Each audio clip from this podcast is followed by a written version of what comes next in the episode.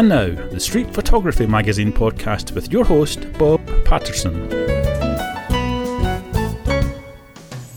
Well, Meryl Meisler is back with us. Uh, we featured her two years ago now. God, it's been a while.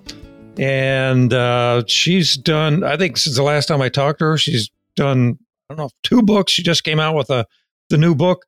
If you don't know Meryl, she uh, did a lot of photography back in the uh, disco area era in the 70s, in the 80s, which is a very interesting time, especially for us older folks who remember those days. And uh, did that. She's also a, an art teacher. She was an art teacher in uh, Bushwick and in Brooklyn for many years. So she's retired from that, doing photography full time, doing all kinds of cool stuff, which we'll talk about. So, Meryl, welcome. Thanks again for uh, taking the time to be with us. Thank you, Bob. It's good to see you again. Good to Yeah. to you again. Yeah, I get to see you at least Yeah. electronically. Yeah. Next time, Miami or anywhere. Miami somewhere. I don't know. I might Yeah, in real in real time. Yeah, I want to. I got to get up your way. Still haven't. Of course, we've been locked up for for a while. So yeah, Meryl. So you came out with a new book, but uh, I just wanted to, you know, ask you. I mean, what have you been up to? What's been going on the the, the last couple of years? Well, okay. Well, I actually so just I just want to uh, clarify. So I taught in the public schools for 31 years. 31. 14 of those were in Bushwick. Oh, So it wasn't the la- the last. It wasn't. It was near the beginning, but it wasn't the last. Last, I taught there from 1981 till I went on sabbatical in 1994, and then I went on sabbatical, and then I finished at another school. Um, and I retired in 2010, and then for, for another five years, I was an adjunct instructor at NYU supervising future art teachers. So the funny thing, really, Bob, my biggest, biggest unseen body of work is 36 years of an insider's view of the New York City schools. and this new, in this new book um, that's coming out any moment, New York Paradise Lost, Bushwick Era Disco is the first one to really include the inside insider's view of of a school. But it's not just that. It's not just a school, but so this is the first time I'm showing this work. Yeah, So- I think it's interesting. I mean, could somebody even do that today? The way schools are so locked down, not just COVID lockdown, but the You know- privacy issues and things. you know it's funny because other people have been writing about that too. In my last school, for the you know for the last 15 years of my career, Institute for Collaborative Education, I did ask the I, I asked my principal, and we had we had um, a form that parents guardians would sign to give permission to be photographed. And if they didn't sign it, then I would not photograph them. I mean, it wasn't ma- mainly I was there teaching, you know, it's, but but since it's something I do, uh, and they got to know me, I, I asked about it, and so I was photographing at my last school for the last throughout it. And but I'm hearing when people in reaction to uh, the article that came out in New Yorker and people discussing say this couldn't even be done now. I'm wondering maybe I had a very special relationship being there. Also, when I was a student teacher, um, supervising student teachers at private and public schools at through NYU, my I asked my supervisor at NYU and the students, teachers, I would voluntarily take photographs as I'm teaching so they Hmm. can use for their portfolio. Because you know why? Because you're a photographer, it's your passion, it's what you do. You, and it was so interesting. And in those cases as well, the schools had to sign waivers, and every parent or guardian had to sign a waiver, or I would say, would, would be told, do not photograph that child. And I listened to that. So I would think well, that wasn't that long ago. That was in um two, 2015 that ended. So I think it's I think it's still happening, but I guess you'd have to have a real inside. You'd have to be part of the community to to do it. To a principal to say or, or, Sure. or trusted in, but I'm not sure. You know, for those uh, not familiar with New York, like you are, um, can you tell us a little bit about Bushwick? What what's it all about, and what was it all all about, or what was it like back in the seventies and the eighties or eighties and the nineties? I guess. Yes, yeah, I was there in, in teaching in Bushwick from 81 until 94. And when I first arrived, it was obviously physically a community that had been gone through a great trauma. Uh, There were many burnt out buildings and a lot of rubble everywhere, really through throughout the whole time. But I did start seeing uh, me, there was change going on. There was um, without going through the big history of it, it was it, it was a neighborhood that you could tell when I saw the burnt out buildings. You could say, but these are like mansions, you know, or Mhm. these are like these are expensive limestone buildings. Like what I, I became interested in the story, and and a, a, a, a, a peak was in the summer of '77. There was a blackout in New York City Mhm. and and Bushwick became known because I mean, there was like a famous call, "The Bronx is burning, the Bronx is burning," but was rioting and looting happened during that night in Bushwick. But that was not the only time. You know, it, it was led up to that moment, and then something else in a few a few weeks later in July, there was um, you know there were a lot of abandoned buildings, factory buildings, and in in general a lot of abandoned buildings and two kids were playing in a building and i guess doing kid stuff and maybe lighting firecrackers but it there were it was an old knitting factory and it um well there were there were flammables in that building and it Hmm. exploded. The the youngsters didn't were not did not perish. However the fires was so out of control and it spread for blocks that it was called the all hands fire. They had to call in so many trucks from fire trucks from different vic- vic- vicinities it's actually the largest fire until 9-11 in Wow. modern new york city history. And so that really was a, a, a very rough period to say the least. And the school that i taught in was built on like at the edge of a block that you oversaw city blocks and city blocks of burnt out buildings.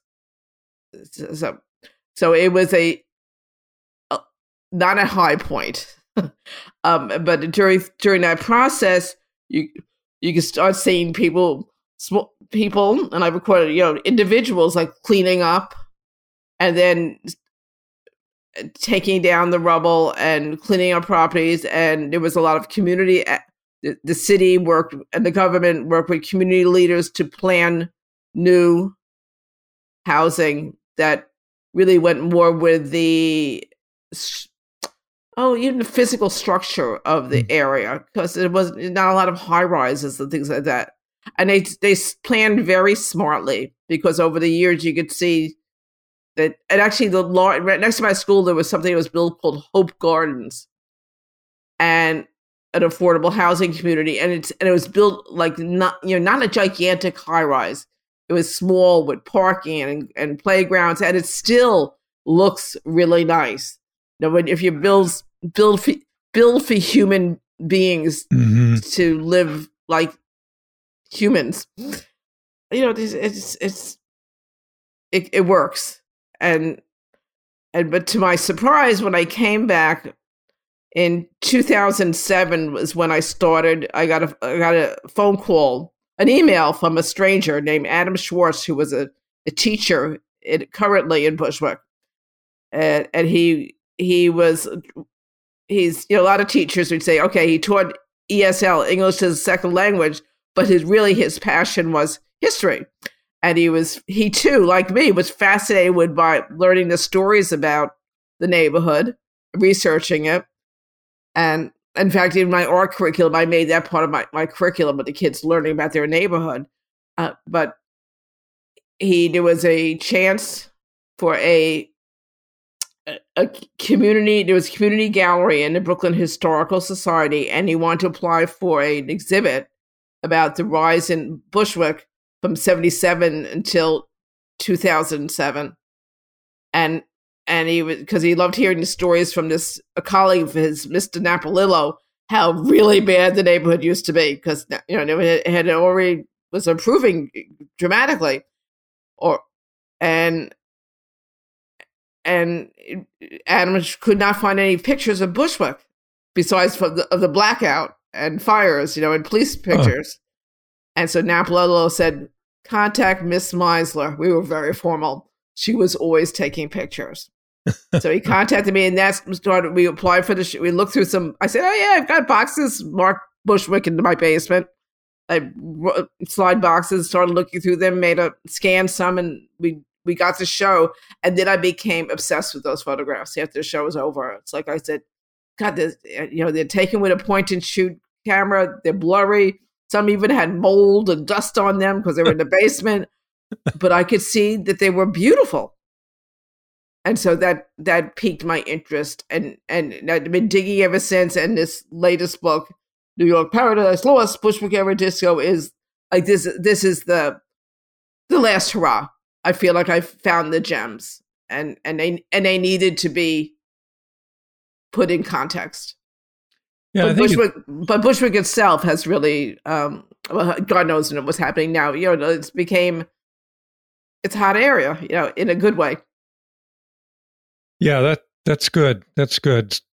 So I think it's um, what I find interesting is, you know, you you documented the club scene, and it's you know this glamorous thing that took place. Uh, you know, the affluent people, all these celebrities. You know, it all happened by night, and then the photo you have photos during the day and burned out Bushwick, and it. What brought you to to pull these bodies of work together? to contrast each other. How did, how did you even come up with that? Uh, okay, Bob, that's a real, you never know where inspiration will come. In 2000, I, I started showing the work in, in Bushwick itself because I always wanted to in 2012 through something called the Bushwick Open Studios with a place called the Living Gallery that just opened. And that night, at the opening, some French guy shows up, you know, guy with a French accent, and another one you're saying, "Oh, yeah, I, I, came to see you. I love your photographs. I just, I just recently, you know, I haven't just moved to Bushwick. I'm a filmmaker, and I'm, I, um, and I've been researching the neighborhood, and I found your work, and I want to get to know it." And he said this with this French accent, and he said, "Oh, it's great." And we just chit chatted at the opening. That's it. Okay. A year later, I have another show with the Living Gallery, and they had moved to a place off uh, under the subway and heard about there was a club that opened up called Bizarre and recently and like oh and I with my my collaborator Vanessa Martir who's a, a writer who found herself in one of my photographs we collaborated on collaborated on two shows her writing and my photographs said let's go out for lunch like which was really intriguing because when I taught in Bushwick it was deemed so um, risky that we had to sign out to go out to lunch oh. or, or, go out of the building. And there really was very few places to go and sit down. Very few. There were some, but very few. so we went to this place, Bizarre, because they heard they serve food. Was, they go in, and this guy who I recognize, you know, came to my show. He says, it's door. And he says, Welcome. This is my place. This is my place. I'm like, wow, how cool and his name is John Stéphane Sauvaire. He's a film, French filmmaker, and and he opened this place, and they didn't have a liquor license yet. It was a a drag and burlesque club, but they also serve food. And he said, "Come, come downstairs. Let me show you the basement." I painted. He painted the basement black, and he said, "And I want this to be a gallery and show work like yours. You know, people like you." And he had some photographs up on the wall, and they were stills from his uh, from his, from his movies that he made. He made photographic prints. I said, "Oh, great! You know, interesting. How's it going? How's it going with you? You know, showing your work here?" He says, "Well, it's good. You know, the only trouble is, you know, it is a bar. Oh, I guess they must have had a liquor license." He said, "It is a bar, uh-huh. nightclub." And sometimes people get drunk and take take the work off the wall. I'm going, okay. We go upstairs. it's like that's interesting. I go upstairs and they're having lunch with Vanessa. And I, I said, oh, he, he wants me to have a show in, in the basement. I, and, I'm, and I said, oh my God. No, I've had shows, I've had work in museums and real galleries. and now uh, someone who owns a drag burlesque bar in Bushwick wants me to show in his basement where people take things off the wall. And Vanessa, and I laughed, and Vanessa said, don't be such a snob. I'm like, oh, okay. A few months later, uh, there's an announcement that he's having a it might have been a book launch an exhibit of someone else's work in the gallery. I you know, went to one other gallery beforehand. I go over there afterwards, and the place is happening. You know, people dancing, they're having fun. It's it's it's it's place is packed. I go into the restroom, you know, touch up my lipstick, look cute, and there's mirrors and you know, graffiti on the walls, and I notice a disco ball spin above me in the restroom. and then, wait, and there's a disco ball on the dance floor. This place is hopping. And, it, and I had an epiphany. I said, said, my worlds collided. I mean, this is it. It's uh, on the night of the blackout of 1977. I was supposed to go to, I was headed to go to Studio 54 and going to a private party by one of the owners. It was the first time I was invited to a private party, and and the lights went out, and I was and couldn't take the subway anywhere. There didn't seem to be any buses, so my friend Judy Juper and I we got dressed up anyway and took our bicycles. My bicycles down to Studio 54, and the door was closed. Like bam, bam, it wasn't open. The next morning, I on the radio, you know, of course, there's no internet, and in in the news, heard of this neighborhood Bushwick that had, um, you know, that there was fires and looting through the night and for days to come. And I thought, like, gee, you know, never thought I'd had, you know, doesn't sound like someplace I'd want to go to.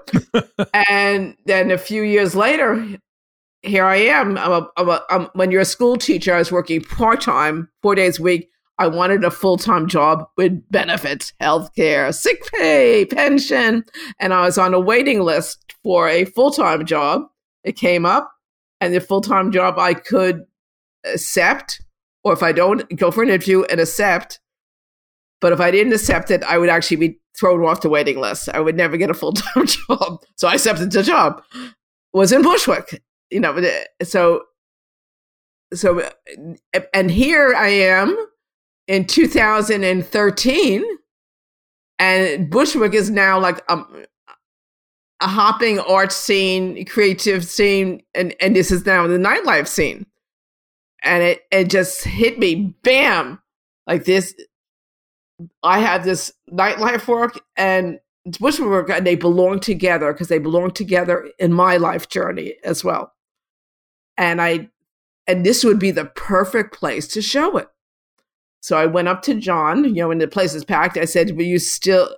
I said, "Hey, how you doing? How's it, how's it going with uh with the downstairs gallery? With people, you know, taking things?" He says, "Oh, we figured out. We bolt the work on the wall." It's like, "Oh, okay." I said, "Are you still interested in showing my work?" He said, "Yes, of course. It's history." I said, "How about in June in, in the Bushwick Open Studios?" And he says, "Absolutely."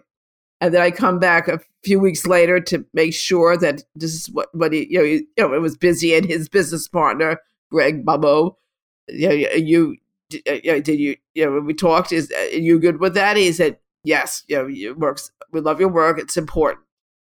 And so it was settled that I would have a show there in June.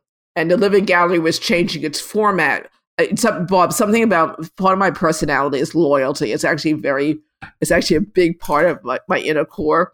So the fact that living the living gallery, I would have done it again, but they were changing their format and how they were uh, uh, more like becoming a, an opportunity for people to rent pop up shows. She couldn't make it; they weren't going to be having long term exhibits. And so I was like, okay. And then in my mind, I didn't even tell him I'm going to show this disco work here as well. And then, then in January of 2014, or was it, it January or February, in the middle of a, the worst snowstorm John Stefan says, "Come, I want to talk to you." So go go to Bushwick. I don't live in Bushwick. I've never lived in Bushwick. I have I live in Chelsea, and through my teaching, I lived in different parts of Brooklyn and then back in Chelsea. And um, and he sat me down. and He goes, "I want to make a book of your work. A book?" I said, "You mean a catalog?" He says, "No." And he takes a physical book of a photography book that he has. He says, "No, a book." I, and I'm like, you know, I'm. This is like January or, or maybe it was February. It's January or February, and we're talking about the show show's in June. I said, and I'd been sending out proposals to, to have my book, uh, my Bushwick 80s work photographed. I'm going.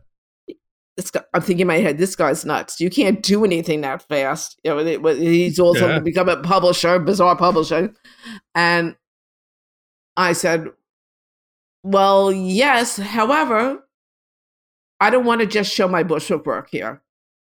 I, I want to show with my disco work. It's a long story, but the work goes together. And he said, Really? I tried to give a little idea of it. And he said, Well, can I see it, the disco work? I said, Well, I have to find it and scan it. I've never shown it to anyone. Oh. And I went to like a mad woman starting to scan work and and making samples of what work would look like together. I was more familiar with my book. I mean, I, I, was not at all. I had not looked at my Bushwick photograph, my Brooklyn photo, oh, excuse me, disco photographs at all. But I was familiar with, with looking through my Bushwick work with, with ideas of what images I had.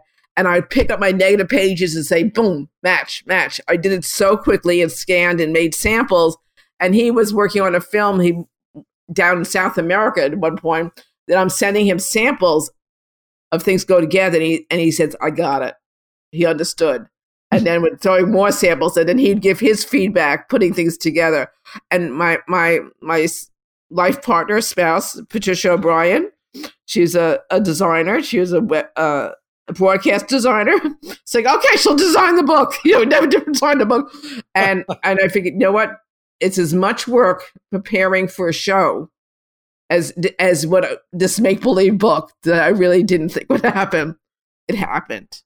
I mean, it happened so quickly, and it came out. You know, A Tale of Two Cities, Bushwick Era Disco, and and by Bizarre Publishing.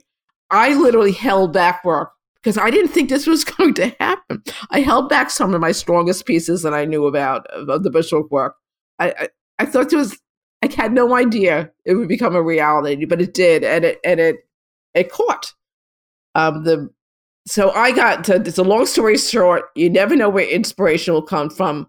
Mine came in a restroom of a drag burlesque house in, in Bushwick. Who'd have thought of? Who'd have thought if you if you would have skipped it that night and stayed home and watched television, right? Or if I didn't, you or might still be doing that. Or Vanessa and say, don't be such a snob, you know? That's right. Yes. And, God. The, the, you know, uh, last time we talked, um, it was like it was like two years ago, and you were just getting ready to go uh, be an artist in residence. It and was it Saratoga Springs and then Syracuse. Yeah. Oh, you, yeah. Yeah, and you know you were pretty much cloistered away printing your work, right? That's what you did. You you yes. spent that time in the dark room printing, and uh, that must have been quite a, an experience in itself. But does some of that work now in in this new book as a result of what you did y- during those yes, yes. couple of months? Yes, the, the, I've been my my upcoming sh- sh- sh- since well, I was at at Yaddo. In, Yaddo is in mm. Saratoga Springs, and then Light Work. I specifically, I actually thought I was working on a different book. Believe it or not, different book. And I also knew I was having some shows coming up. I was going to be in the Brooklyn Museum Studio 54 night night magic show. And so he, did, he selected some work that he wanted for the curator. Um, selected some work that he wanted, and I this is my first time to really focus printing how I always imagined this work would be. But then I became a full time teacher. You think I had time to work in my darkroom? You know, you'd give it up a long time ago. And it got me back in the darkroom printing.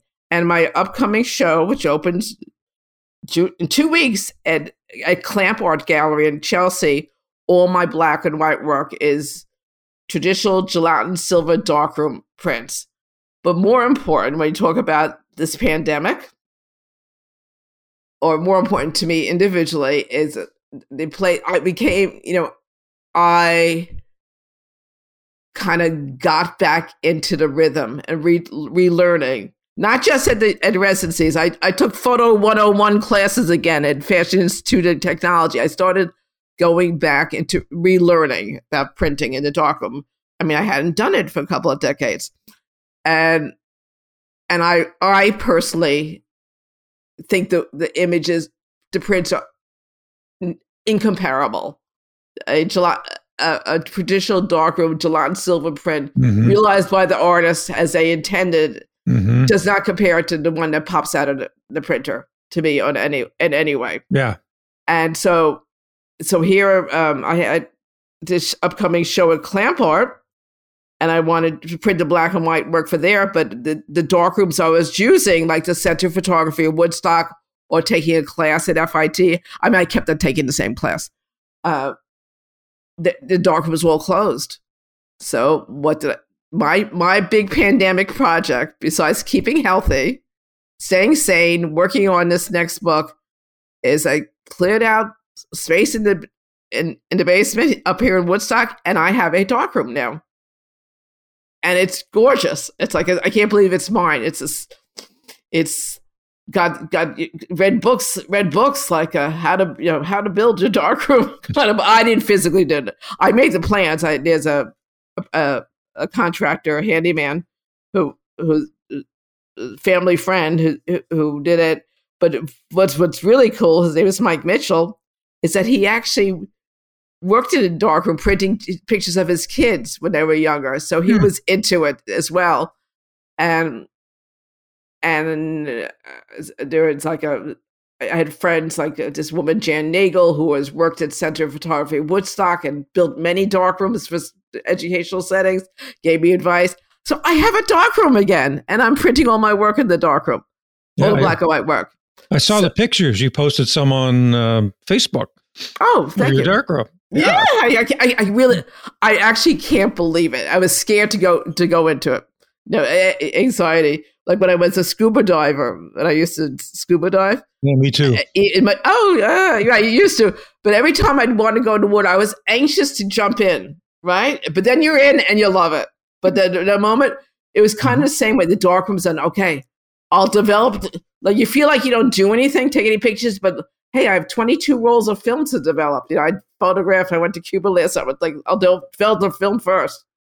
And so I've been printing. So I printed all the work for the upcoming shows there, and they're beautiful. Much better. I've gotten much better. No, they're actually gorgeous. Uh, I'd love to see them. Oh, I, I yeah. Well, I will look forward to showing them to you. yeah, they're, they're really, they're really. It's different. You know, every everything is different. Showing things on online oh, yeah. is one experience. Showing them in a book is another experience experience it in an exhibit on the wall is it, it's it's a different way of mm-hmm. looking mm-hmm. and experiencing work.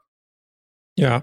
This way you have total control and it comes out the way exactly the way you want it. And, and nobody and, you can't blame anybody else. No, and and also the material, the the paper, the the silver based paper is it's rich. It has soul. It's yeah. spirit. What paper did you use? I the same. I'm, I'm same one I used always Ilford, mm-hmm. but now I've moved up to working with poly contrast filters. I didn't do that 40 years ago, so I learned how to use filters and split images. So multi-grade fiber Ilford. Uh, it's glossy finish when it dries. It's like a you know like a pearly finish when it dries flat. Anyone can hit me up. I'm very loyal. I use the same, and I'm about to use Tri-X 120, 400 film. You know, it's like, keep it simple. It's hard enough. Were you shooting with medium format? I remember seeing you in Miami and you were walking around with this camera that was almost as big as you. okay. Well, yeah. Well, that, in Miami, I was working around a, with a Pentax six yeah. by seven, but I have a two and a quarter my original two and a quarter was something called a Norita Graflex, a single Oh. lens reflex. Mhm. And it, in the 90s, it kind of like developed severe arthritis. It wouldn't work in the cold. And then nobody would not, and I couldn't find anyone who could fix it. There was no longer anyone who could fix it. I finally found some right, right before I went to um two years ago when I was going to when I was going to to those residencies Mhm. through a camera store in New York. He said he gave me the name of a Chrysler camera, this little mom and pop camera store, two blocks from my house. They could fix it. They fixed my Narita Graflex, Yeah. and they and they fixed it again. And so I really love that because it's lighter, and I feel like it's see and and I also love it because it has a split image focusing Mhm. ring. So it's I could I could really know that what I'm seeing is in focus. I feel like it sees how my eye sees. And it, when it jams up, they fix it during the pandemic. They moved to Florida, but I contacted them and said you could ship it to us. You know, Oh. so I and I have two of them now. It's for, in case it's a backup. I met a guy at our local um, we have a farmers market, and I go down there and shoot a lot. I'm in a small town, so there's not much to shoot. And so he he's walking around with this giant Graflex. It was beautiful. I mean, it looked brand new. And I said, "Where'd you get that?" And he goes, "I I found a place in New York that uh, that refurbishes them. But it's it's amazing, So they're- right? There's somebody around you that that uh, still works on those things." And I, and I, yeah, it's like it's exciting. You know, you feel empowered. You know what? I know it's funny, Bob. I have trouble with. A, I have when I when during the when the pandemic hit, like drove up to Woodstock. Didn't think it was it was going to stay here forever, and I'd left my cameras in, in New York, and so I got a like a. I'm trying to say some Fuji point and shoot hmm not, not bad. I have trouble with autofocus. don't tell. I don't know why, but I have trouble with autofocus. I like. I like to really know that what I'm seeing is Yeah. going to come out. So, but you know, the best camera is the one you have on you, and so so I can't Right, take whatever. that or take take the other. They're all good. They're all good in their own way. Yeah. Hey, before we go, let me ask you this. I, again, uh, I saw you when I first saw you was in Miami. You were speaking at the uh, festival, and you made a comment. I wrote it down, and you said, "If I don't promote my own work, nobody else will." And then when I spoke there, I actually stole it and gave you credit Good. for that. But but that's true, and, and I mean you live that. Uh, so many people, you know, want to get their work out there and get it known, and I think you're like a textbook example of that. Um, you know, and you're not like pushy about it or anything. You're just, you know, somebody I see you on Facebook and Instagram. I just like know about what you're up to and, and what you're doing. I don't. Know. What's your secret? Do you have a a process or a formula, or you're just always aware of what to do? okay. Well, one thing, because I have been shy, too shy all along in my life. I've i- i- if if not now, when hmm you know, you know. Yeah. Um, I, mean, hey, I was born in 1951. Do the math. You know, I'm going to be 70 years old, but also, and of course, I'm focusing full time my art, being re- retired from teaching and now longer no longer working part time teaching. Um, one focusing on the books have been really important because it got me to put it in context hmm um, okay, okay. I think there's many things. First of all, staying involved in photography, even when you're not getting the good fortune. You know, some people are rising stars. I was not a rising star. You know, I always exhibited all along, or a shooting star. Being mm-hmm. part of a community of other artists, photographers, I think is very important. You know, like the street photography community is, even if it's virtual, there's a people encourage each other. I belong to a women's photography group. It's like my Girl Scout troop since the 80s, professional women photographers. A member of that wrote the introduction to my book. Um, you know, I've made some of my best friends. I think it's important to have friends who are encouraging, who understand you, they have similar passions and share information hmm if there are some people, and I've been, you know, I like I said, I'm a Scorpio, but I've emerged. I've grown up. it's better to share information, to open doors for other people, than to shut it and feel like like you have to believe there's more room at the table. We could there's more Yeah. chairs here we go and and I think being part of encouraging communities and having people in your life who encourage is more important is very important and that you encourage them and you know share opportunities number two oh, you know, yes keep doing it number three i had to like almost pretend it's not me you know when you're a teacher you're always encouraging the kids i look at my work like i'm discovering this person named Meryl Meisler Mm. and, and put myself to the side. And how would you talk to another person? You wouldn't put them down. You wouldn't say, "Why did you do it already?" You'd like talk to your own work and yourself like you would want. You would encourage somebody else, and that's hard to do. I don't take it granted for easy. Um, when you're feeling stuck, uninspired, take a workshop, take a class. It could be in any in anything. It could be in cooking or a language. Just get out there. Um, I've. I'm glad I didn't throw my work away. Yeah.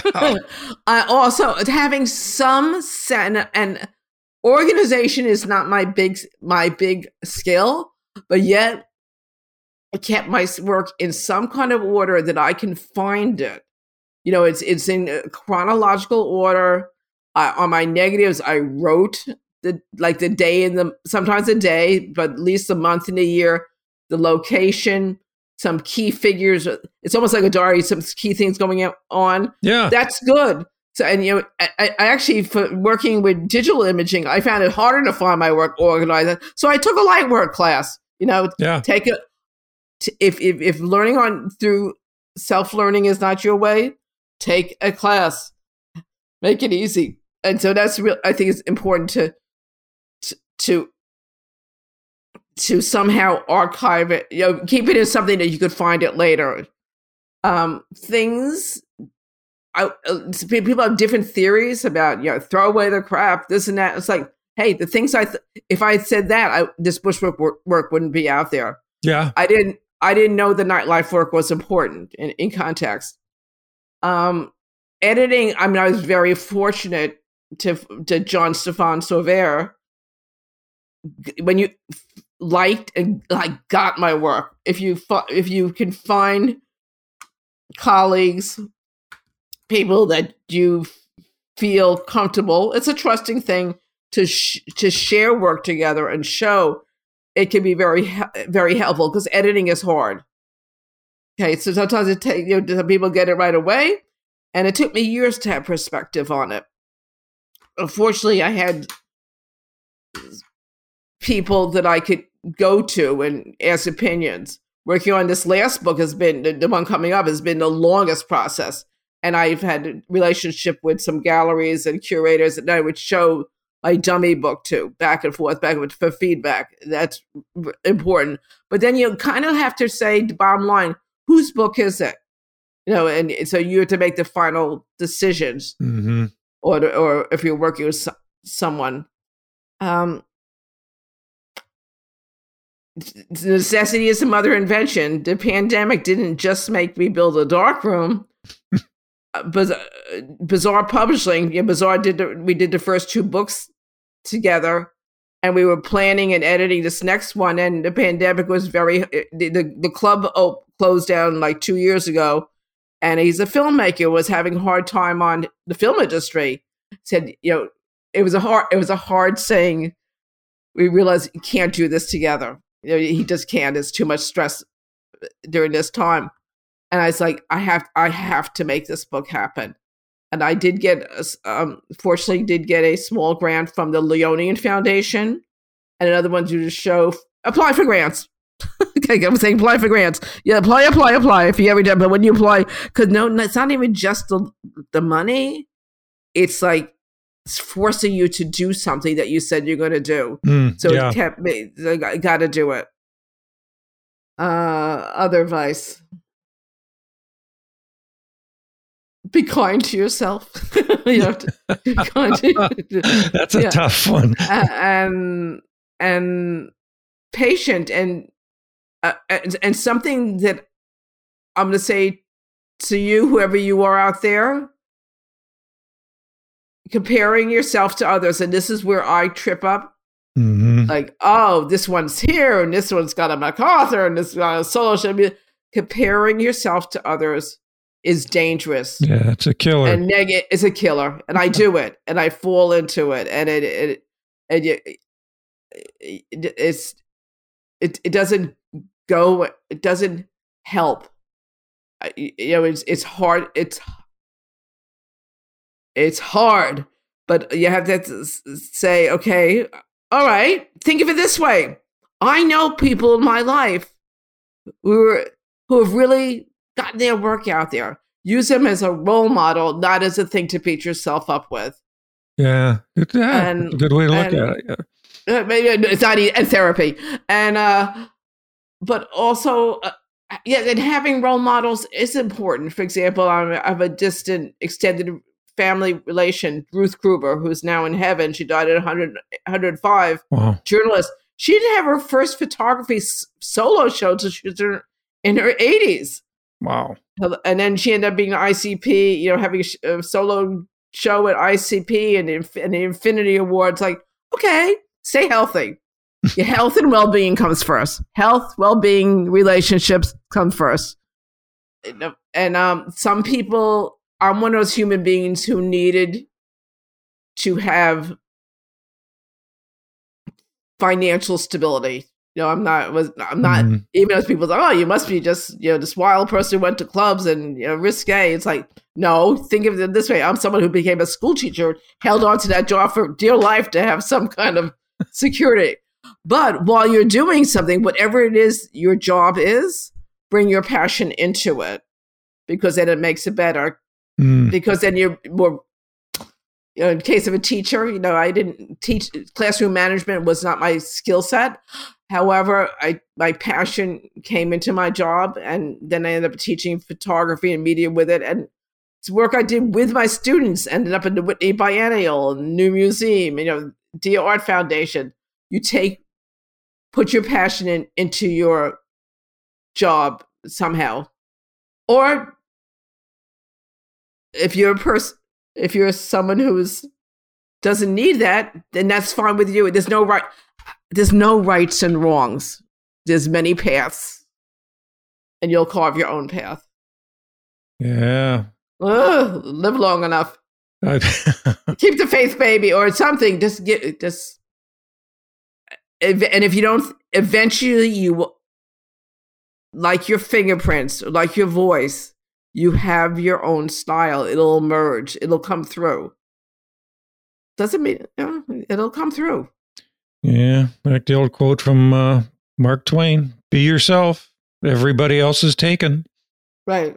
Okay. Yeah. yeah I'll suffer you. My when I was a kid, um, one of the records I played again and again and again was Tubby the Tuba. Do you remember Tubby the Tuba? and it was Wow. well, you know, and it was like this tuba who wanted to be a more gracious instrument, like a piccolo or a flute or something beautiful, and was very upset. And and another, I th- I forget the elephant saying to it, "You be yourself. You can't be anybody else. Be yourself. You can't. Be, Oh, you just really, you just can't. You just can't be anybody else." They Or- have to sing it to bring back the memory. So, Yeah. Yes. Yes. yeah. So, why don't you tell us where people can come and see your work? It's going to be Okay. up for about in New York Yes. for a Well, while yeah. and Woodstock and mm, Okay. how well, to I get the a- book. Okay, the book. New York Paradise. This is not Paradise Lost. Bushwick Era Disco can be pre-ordered from strandbooks.com. Mm-hmm. I mean Strand S T R A N D B O O K S dot com. It'll be on Amazon. It's- okay, those people trying to do a book, I don't have a distributor, so it's all word of mouth. Okay. Okay. Strand Books. Also through it'll be a, the Brooklyn Museum's going to be carrying it, and and I'll when they when they arrive, you know, I'll have them on merylmeisler.com and yes, Amazon.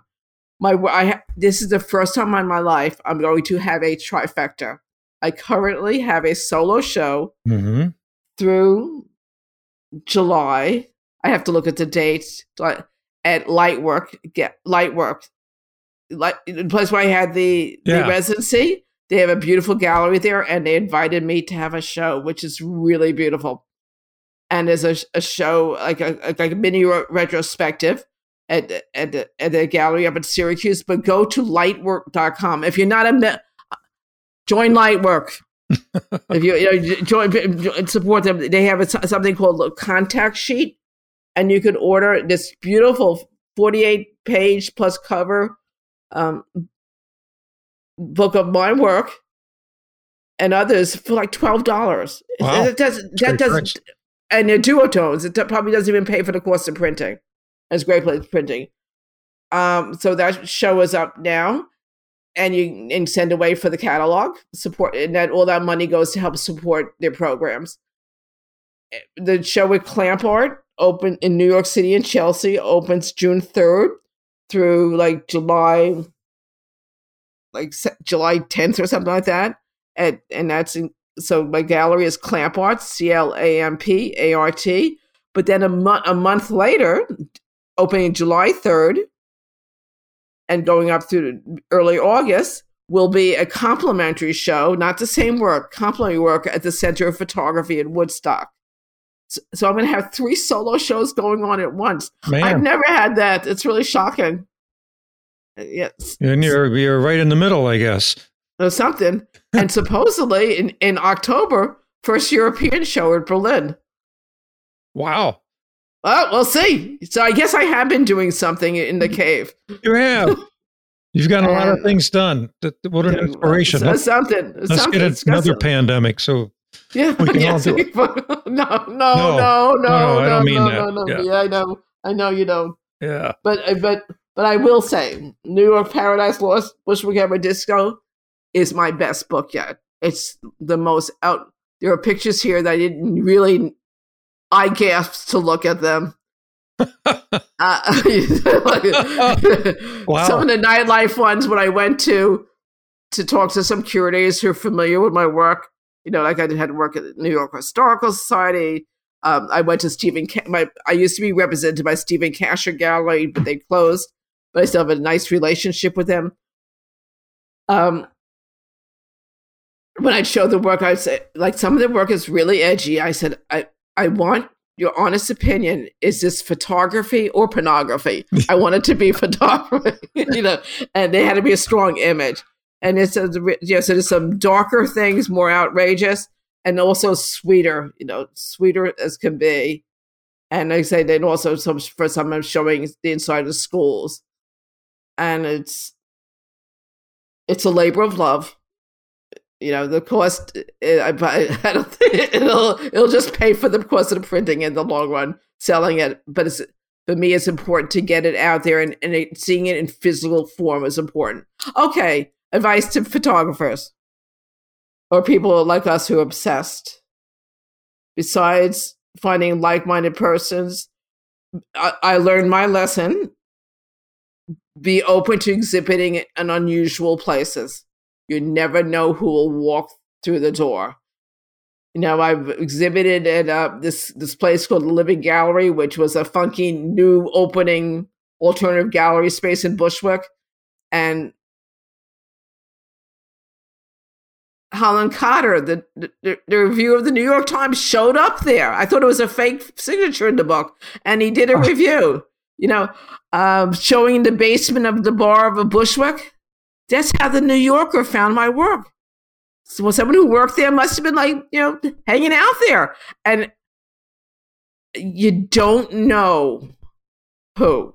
Even the first time I showed the um at Soho Photo Gallery, which is a wonderful photo co-op. I highly re- there's certain organizations I want to recommend to people. S- If you're in the New York City vicinity and you want to uh, Soho Photo Gallery is going to be 50 years old. I'm not, truthfully, I'm not a member because I'm a member of something PWP, but I was invited to, have a to do a guest show there.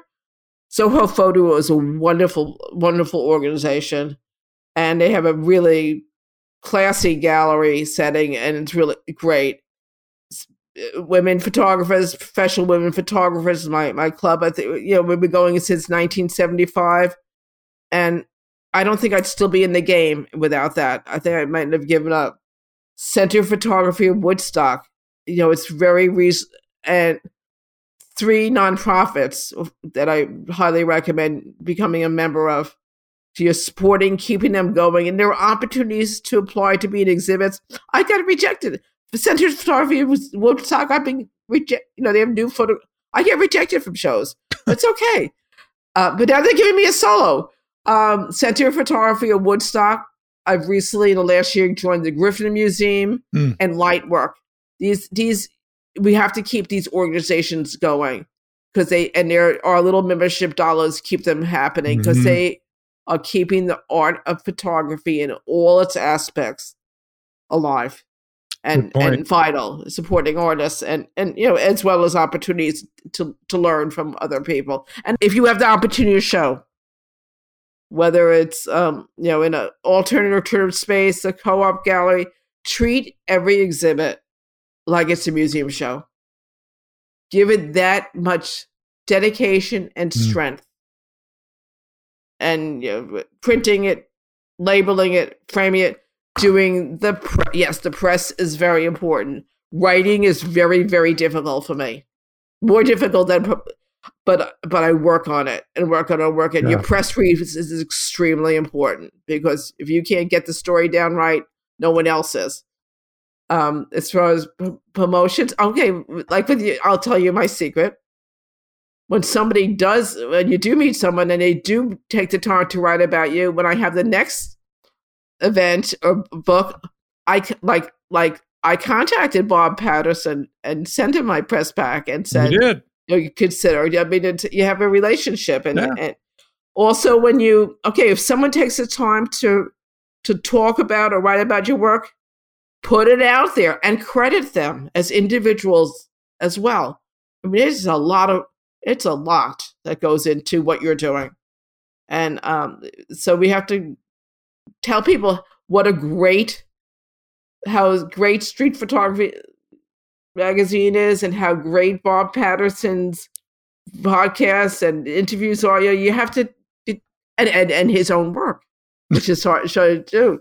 But you, you, have to give people credit and put it out there, share it. As far as other self promotion, I mean, I try to post on Instagram at least something every day. Wow. And one thing one thing you know yeah. one thing not not much more and i and i um i have issues with facebook because of their intellectual property so i only share articles i i'm just, I, I, I share articles yeah. or some things, but I don't. I don't want to put work out there and have my yeah intellectual property t- made into an ad for someone's yeah deodorant. Yeah, I was going to say the same thing. Yeah, yeah. Yeah. Yeah. But the, I did. I think that's the most important thing. Look for the joy factor in it, in it while you're doing it. Well, it shows. You know, uh, uh, and don't take any. I don't. Don't take any any opportunity for granted. Don't even take freedom for granted. We saw how close we are. We were and uh, and are that in the United States losing freedom of the press, freedom of creativity, freedom to speak your mind, freedom, everything. Exercise your rights, not to just vote in the political process of of freedom of expression. Yeah. really and defend it and and keep breathing. Keep sleep, breathing, yeah, and eat, uh, sleep, and that's number one. Yeah, no, really, your, your health, your health is the most important. Yeah, yeah. Health, health and well being is number one. You want it to happen in your lifetime. Yeah. Well, and that you're conscious yeah. of it. Good point. Yeah. Oh, Meryl, thank you. Uh, thank you, Bob. It's always fun to talk to you. I, I look forward to seeing you again in person. It'll happen. We're getting there.